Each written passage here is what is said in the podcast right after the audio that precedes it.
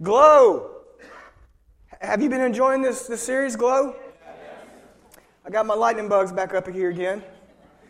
And they're still alive, contrary to part, uh, disbelief, and they're on demand. Go to bed. They're teenage lightning bugs. You got, you got to tell them. You got to tell them a few times. Wake up. There we go. Go to bed. Wake up. But uh, you know, just just using the illustration of um, those fun times chasing lightning bugs, and and, and really, um, we do have some lightning bugs that are they're on drugs. no, they're they're just they're glowing in a different way. I love it. Um, th- this is birthed out of Matthew five fourteen, and it's coming on the screen right now. You are the light of the world. A city on a hill cannot be hidden. A city on a hill. I'm in the desert. I'm lost. I'm looking. I'm thirsty. I'm hungry. And I see a glow. I don't see a blinding light. I see a glow. And I know that if I can get to that glow, there's warmth, there's safety, there's maybe some food, provisions, water. And we've discussed over the last few weeks of that's what the church is supposed to be. Would you agree? We're, not called to blind people. Listen, we're, we're called to love people. No matter what they're going through, no matter who they are. The Holy Spirit in this Word of God will convict people. We're called to love them. And so, so glowing, being, being a glowing church. And if you weren't here last week, which about 100 of you weren't, please, please, please get online and listen to that message because it was my heart for where, what this church is and where it's going. Do that for me uh, if, if you're invested here. So, anyway, I wanted to talk today about glowing by modeling true friendship. Isn't it, isn't it amazing how, how we can win people to the Lord through friendship? And if you don't have any friends that aren't saved, you need to get some new friends. I'm not talking about intimate friends where you spend all your time with them, but you need to have people in your life that don't know Jesus because if you know Jesus and they don't, how are they going to know Jesus if you don't sh- share with them and, and model true friendship? Relational people we are. We were created to be relational. We were created to have a relationship with God. God created Adam and Eve to, to walk with Him in the cool of the day, the Bible says they hung out. It, it, we're relational beings. God created Adam. And he said, It's not good for you to be alone. So he took a rib, took a rib, created Eve. And you know why women are called woman? He saw Eve and goes, Whoa, man. I got to get some new jokes. I like that one. But, but you, think about being a true friend. A true friend. And, and I think this is such such a way that we can glow in our community is, is being a friend that everyone would want to have. One of the best definitions I've ever heard of a friend, I'll give you two. One is someone who walks in when everyone else walks out. We, we, we need to be a friend and we need to have a friend. True friendship. You think about that. And, and, and then the other is, is a person who bears the burden during your trial. So I'm, I'm thinking about this message, and there's, there's a lot of ways you could go with this, but one of the greatest examples of friendship that I see in, in the Bible is David and Jonathan. David and Jonathan. And, and, you, and you read this story, and we don't have time to read it all, so we'll jump around a little bit, and I'll, I'll fill you in.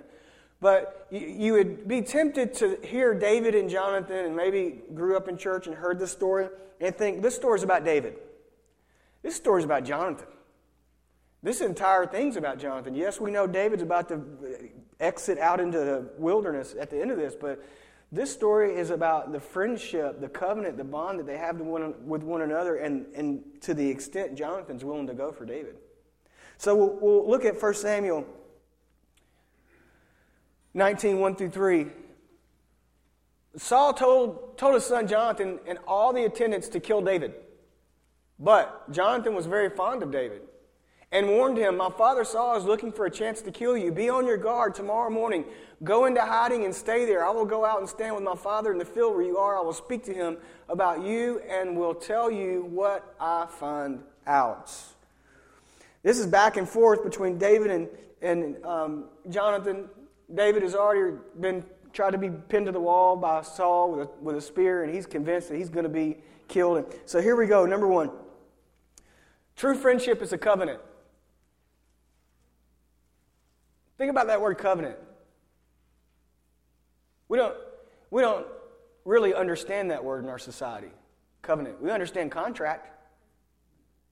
And, and I, I say at a lot of the weddings that I do, a contract is this you do what you're supposed to do, and I'll do what I'm supposed to do, but if you don't do what you're supposed to do, I'm out. Right? That's not how God operates. God operates in covenants. And so, so true friendship is a covenant. 1 Samuel 18, 1 through 4. After David had finished talking with Saul, Jonathan came one in spirit with David, and he loved him as himself. From that day, Saul kept David with him and did not let him return to his father's house. And Jonathan made a covenant with David because he loved him as, as himself. Jonathan took off the robe he was wearing and gave it to David, along with his tunic and even his sword, his bow, and his belt. In our society, we don't understand that. Okay, he just gave him some things. That, that's what you did when you went into covenant with someone. It you would take your tunic, you would take your outer garment, you would take your, your sword, you would take your weapons, and you would say, Here, I'm basically, I'm trusting you with my life. I, I'm, I'm trusting you with my life. Now, let's back up a little bit. How did this covenant take place? Well, the Bible, now we're talking about Jonathan. Who, who was it that scaled the mountain without a sword in his hand with one armor bearer? Who? Jonathan. Jonathan's the one that we snuck away from his dad, climbed the cliff, and so we're talking about a warrior. He went out, struck down 20 Philistines, and then the rest of the army was around. We're talking about a man. We're talking about a warrior. He is there beside his dad, Saul, King Saul, when David walks up with Goliath's head in his hands. It's awesome, isn't it? The Bible's good. You should read it. And the Bible says that, that David's holding Goliath's head, and here's King Saul, and here's Jonathan. And, and the Bible says immediately they had this kindred connection, and they were knit together. Thus began their friendship. See, we're, we're, not talking about we're not talking about two little boys here. We're, we're talking about young men, warriors. And so that even that adds to the plot of the story. Go, go, go back to the point. It, true friendship is a covenant. You, you can't walk out on a covenant. Well, you can. But in God's eyes, when you make a covenant with someone and he's the third party, it's a covenant forever. And that's what these two did, and it's such a beautiful story. And you'll see this in a minute. You'll see how, how th- this covenant carries them through some really, really, really rough times. See, friendship is a covenant. Friendship is not determined by circumstance, nor is the day. Friendship is determined by the covenant. Married folks in here? How many have been married five years? Ten years? Twenty years? Twenty-five years? Thirty years? How many of them 35, 35, give me 35.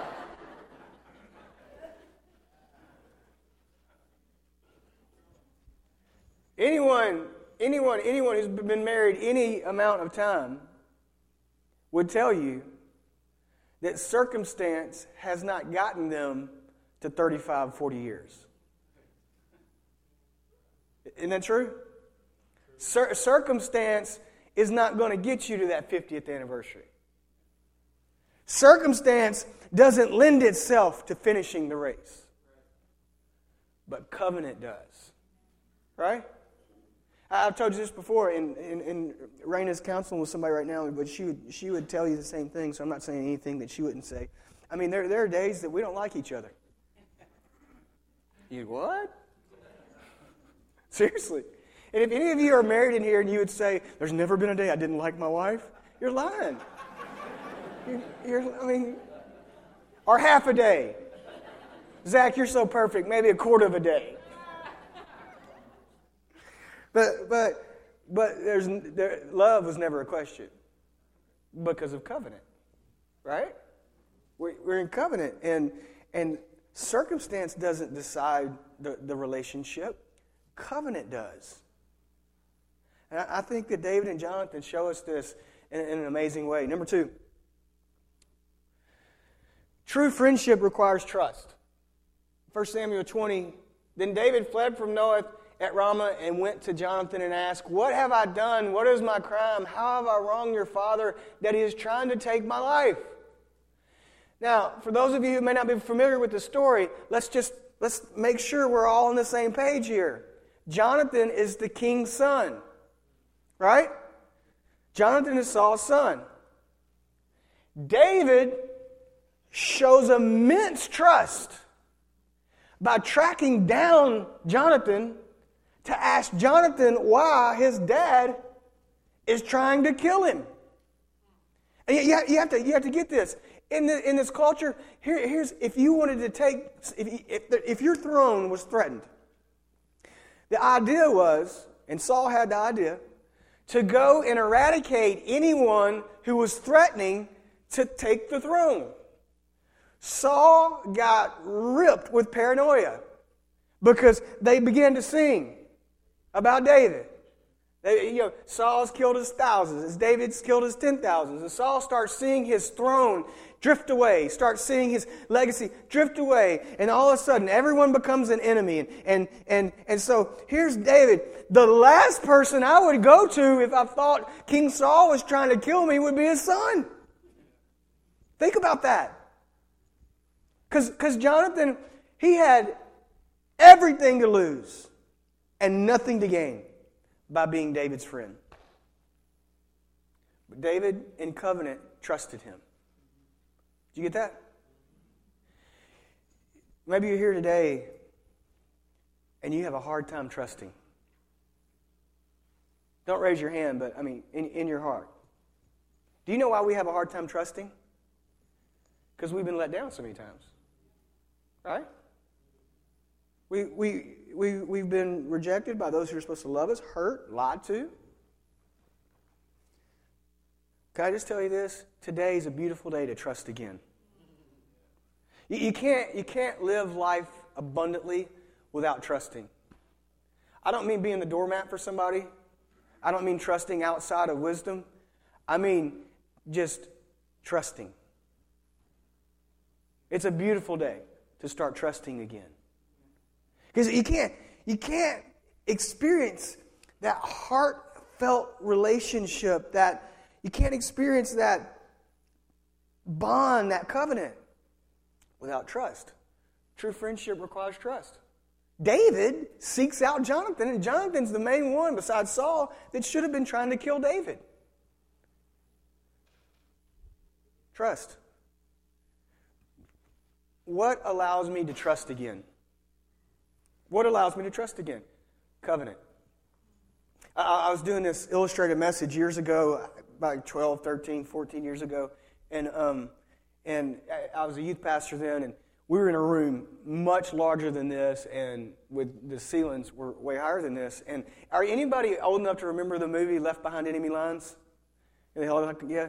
Okay, you've been married 40 years and you've never seen Left Behind Enemy Lines. That's helicopter gets shot down. They have to go behind enemy lines and rescue people. It's, it's really good. It's very spiritual.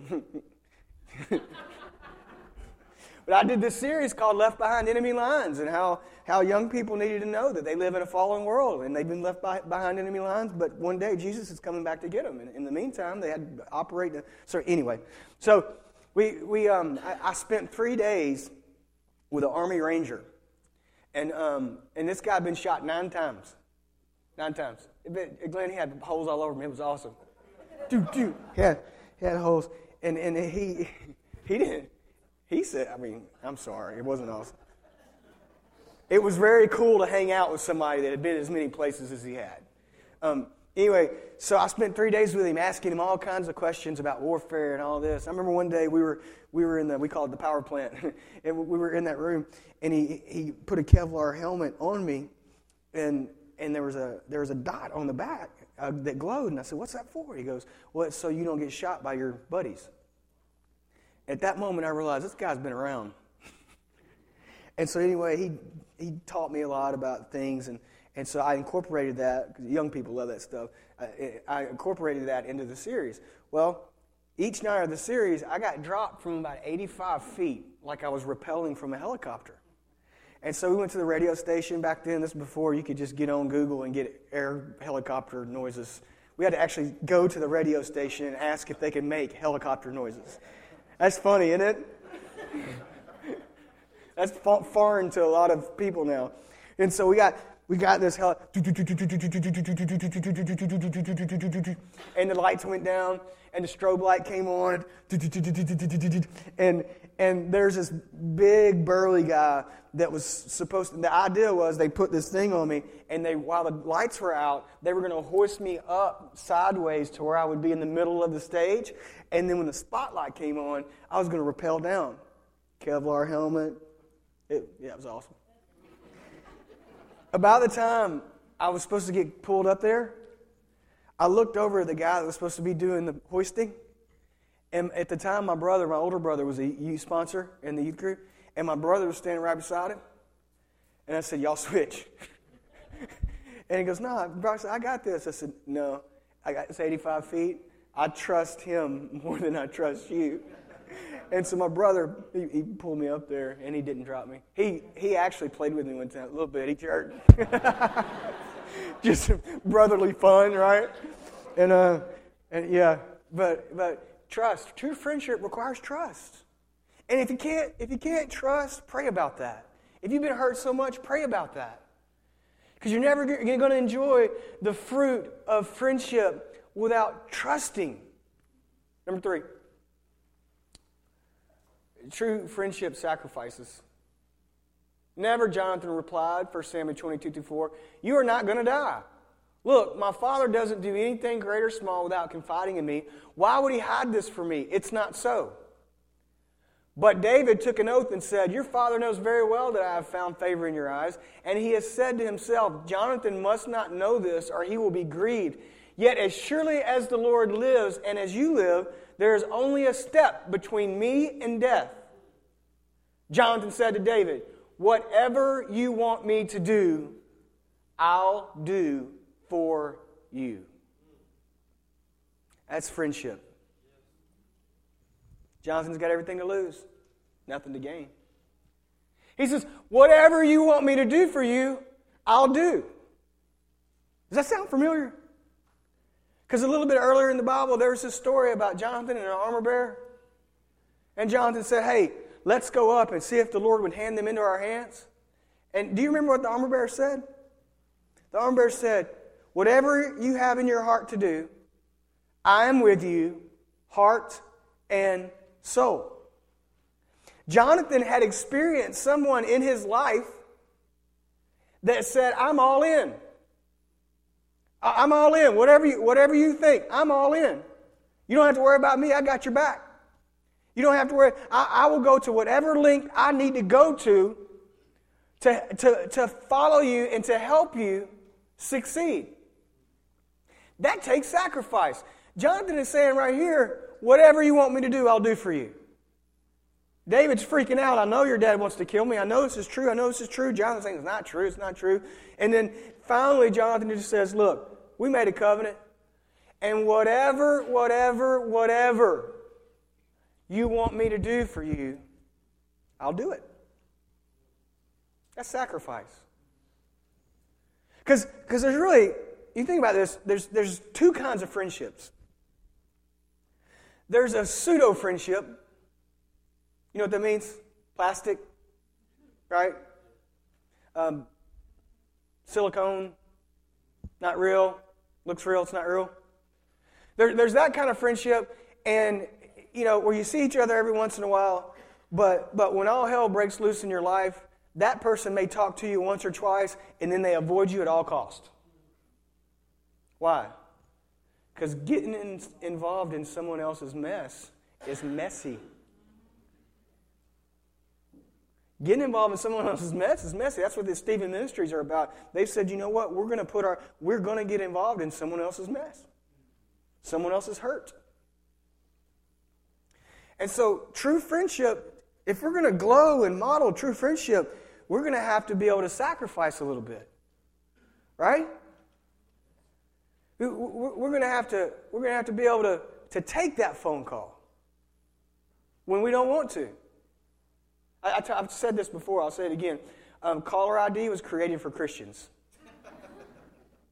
Yeah, because the person calls and you're like, no. Why? Too much time, too much involvement, too messy. The Good Samaritan, man, he got off his high horse and got down in the ditch.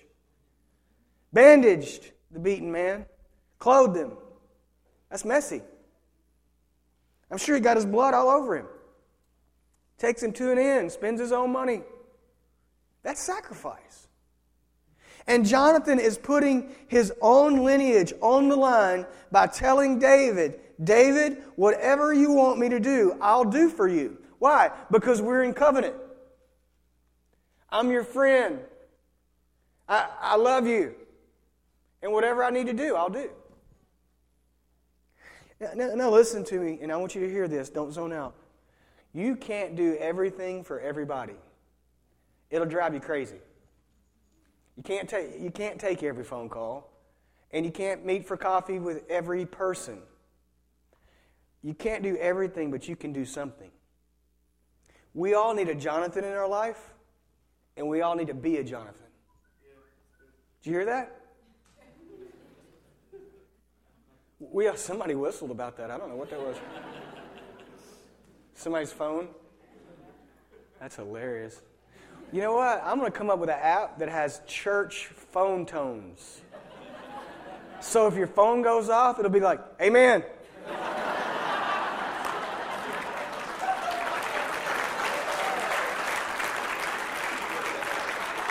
I mean, that just, that just hit me. That just, we got to do that. That, that, that just hit. Praise the Lord.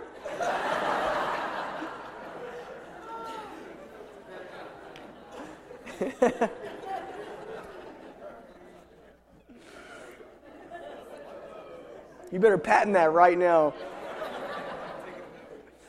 uh, if you can't have fun at church, you can't have fun anywhere. Sacrifice. Sacrifice. True friendship takes sacrifice. It really does. It really, really does. And again, you, you can't be, you're not anybody's Savior. That's only Jesus. But you can be a listening ear, maybe at midnight. I mean, I, I don't know how else to put it, but Jonathan said, Whatever you want me to do, I will do for you. Good? Number four. True friendship allows for accountability. So David said, Look, tomorrow is the new moon festival, and I'm supposed to dine with the king, but let me go and hide in the field until the evening of the day after tomorrow. If your father misses me at all, tell him David earnestly asked my permission to hurry to Bethlehem, his hometown, because an annual sacrifice is being made there for his whole clan. If he says, Very well, then your servant is safe. But if he loses his temper, you can be sure that he's determined to harm me. David's still trying to convince Jonathan. As for you, show kindness to your servant, for you have brought him into a covenant with you before the Lord. If I'm guilty, then kill me yourself. Why hand me over to your father? Never, Jonathan said. If I had the least inkling that my father was determined to harm you, wouldn't I tell you? He is accountable to David, and David is accountable to him because of covenant. Uh, let me go back to marriage. There should be no part of your marriage that your husband or wife doesn't know, of your life that your partner doesn't know about. I, I can't imagine telling my wife she couldn't get on my cell phone. Do what? Excuse me?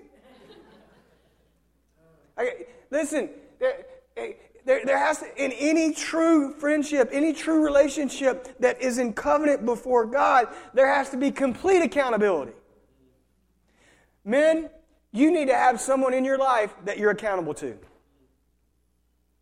Women, you need to have someone in your life you're accountable to. Teenagers, you need to have people in your life you're accountable to. Young adults. You need to have somebody that has full right to call you out. Even if it ticks you off. You need to have full right for someone to, in your life to call you and say, hey, I'm noticing some things going on in your life. We need to get together and talk. We all need that. We, we absolutely need that. And, and when you do that, it shows that you truly love that person. Jonathan's saying to David, How, What are you talking about, me killing you? We're, we're in covenant, we're accountable to each other. We know everything about each other. I, I, can't wait to get to heaven. They, they probably camped together. They probably went hunting together. You know, they probably ran off and snuck out of the castle together, you know, and, and did all, you know, chased down sheep, went sheep tipping. Probably went sheep tipping. Um, they, I mean, they, they, were just adventurous people, is what they were. They, they were they, they were adventurous guys. And so Jonathan's hurt right here. He says, Look, we're in covenant. I'm accountable to you. You know the definition of accountability is? Given the needed information before it's asked. The, the true definition of accountability is giving the needed information before it is asked. Before you're made to, in other words. We, we all should be accountable to someone. Good? Let's keep going. True friendship keeps its word. 1 Samuel 20, 41 through 42. After the boy had gone, David got up from the south side of the stone. Now, now watch. This is where Jonathan says, Go out there, and if I shoot, the, I'm going to shoot some arrows, and if I tell the boy they're there, then you're okay. If I tell him to keep going, then you'll know my father's going to try to kill you. It's just too much scripture to read because you guys would fall asleep. So let me just catch you up. After the boy had gone, David got the boy who was the, the messenger, the south side of the stone, and bowed down before Jonathan three times with his face to the ground. Then they kissed each other and wept together, but David wept the most. Now, watch this. Stay there. Go back. Go, let's go back and, and talk about just for a second keeping your word. See, when you keep your word to someone, it builds trust. Tell both my kids uh, from the time that they could understand the spoken English, trust is freely given. But when it's misused, it's hard to get back. Wouldn't you agree with that? So, so I'd rather, I'd rather you just tell me the truth. Even if it hurts, just tell the truth. And so, so here, but now watch this. Jonathan has made David a promise. Now then, Jonathan has now found out because his dad freaked out at the New Moon Festival asking where David was. He said David went home. His dad said, What are you going to, you know, basically, I paraphrase, that, that guy's trying to kill me, and you let him go. Now the lights are coming on for Jonathan. Now Jonathan realizes, wait a minute, David's not paranoid. He's telling the truth the whole time. My dad is trying to kill him. Jonathan, up until this point, just didn't, until, until he had that conversation with Saul, his dad, he didn't really believe his dad was trying to kill David. The light bulbs are coming on. So now, Jonathan, wow, my dad is trying to kill David. Well, why is he trying to kill David? Well, he's trying to kill David because David's going to take the throne. Well, if David takes the throne, I'm not going to get the throne. If I don't get the throne, ah. Watch this. David, walks up to Jonathan, bows down three times, kisses his feet. One of the most amazing things about this is the fact that David was saying, Jonathan, if you want to do it, do it now. Put his face to the ground. If you want to sever my head, sever it now. If, if, if, you, if, you wanna, if, you wanna, if you're not going to keep your word, I need to know now. Then they kissed each other and wept together, but David wept the most. Keep going to verse 42. Jonathan said to David, Go in peace, for we have sworn friendship with each other in the name of the Lord. Wow. Jonathan is going against not only his dad, the king's wishes, which are one and the same. He's saying, Look, get out of here, man. We have sworn friendship with each other in the name of the Lord, saying, The Lord is witness between you and me, and between your descendants and my descendants forever. Then David left, and Jonathan went back to the town. And did you know? Did you know this is the last time they ever saw each other? Last time. Best friends. It's, it's, it's the last time they ever laid eyes on each other. This began David's exile into the desert. Jonathan had to go back to his dad and pretend like nothing happened. Go back, go back to the point, Joe. If you look at that, that verse 41, you, you think about the connection that was there between them, that covenant, that best friend connection, that I'll do anything for you. And then you go to verse 42 and you see that connection, that covenant allowed Jonathan to keep his word, even in the face of losing his inheritance. That's tough. That's tough. True friendship keeps its word. I, I think that Christians, and hopefully our church, will be known as people that keep our word. Right? You ever tell somebody you're going to pray for them? Do you pray for them? I, me and my wife are getting so old, she's taught me a trick. If anybody ever asks her to pray for him, she just stops everything she's doing right there and prays for him. And then she'll say, You know, I'll try to remember to pray for you every day, but let me pray for you right now. But we need to be known as people that, that keep our word. Right? Tell somebody you're going to do something, do it. Don't tell somebody you're going to do something just to make yourself look good and then not do it. Now, I know life happens and things come up and things fall through the cracks, but as, as a staple of who we are, we need to keep our word, especially in our friendships. Right? So, true, true friendship, it, it keeps its word. And then let's fast forward. I got I got to hurry. To, to the last thing. True friendship is always looking to forgive. Now, I don't have time to read all this. I don't even know if I have the voice to do this. So let me just tell you the story. It's such a kind church. Somebody sneezes, bless you, bless you, bless you. They're already blessed. Leave them alone. Be quiet.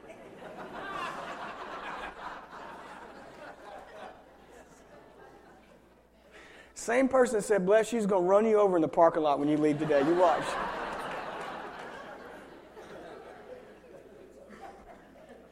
so Jonathan's son was five years old when, when everything shook down and they had to flee the castle. And the nurse picked him up and fled, but she hurried to leave. He fell and became crippled. His name was called Mephibosheth. I have the hardest time with that name, Mephibosheth. So keep going. So here, here's David hanging out one day. David is hanging out one day and he wonders to himself, I wonder if there's anyone left in the house of Saul that I can show kindness to, that I can show my forgiveness, uh, my heart of forgiveness to the lineage of Saul. I wonder if there's anyone left. Someone says, Yeah, Ziba was a, a, a servant of Saul, they would know. So they go get Ziba. Ziba says, Yes, there is, and he's in Lodabar. That word Lodabar means a desolate, hopeless desert. You know why he was in Lodabar. He's hiding. He was hiding because, again, the normal thing would have been to find every descendant of Saul and kill them so that David's reign would last forever. So his lineage would last forever. So he sends Ziba down to get uh, Mephibosheth and, and bring him back up. And, and you have to think what this, this guy's thinking. He's crippled, so somebody had to go get him.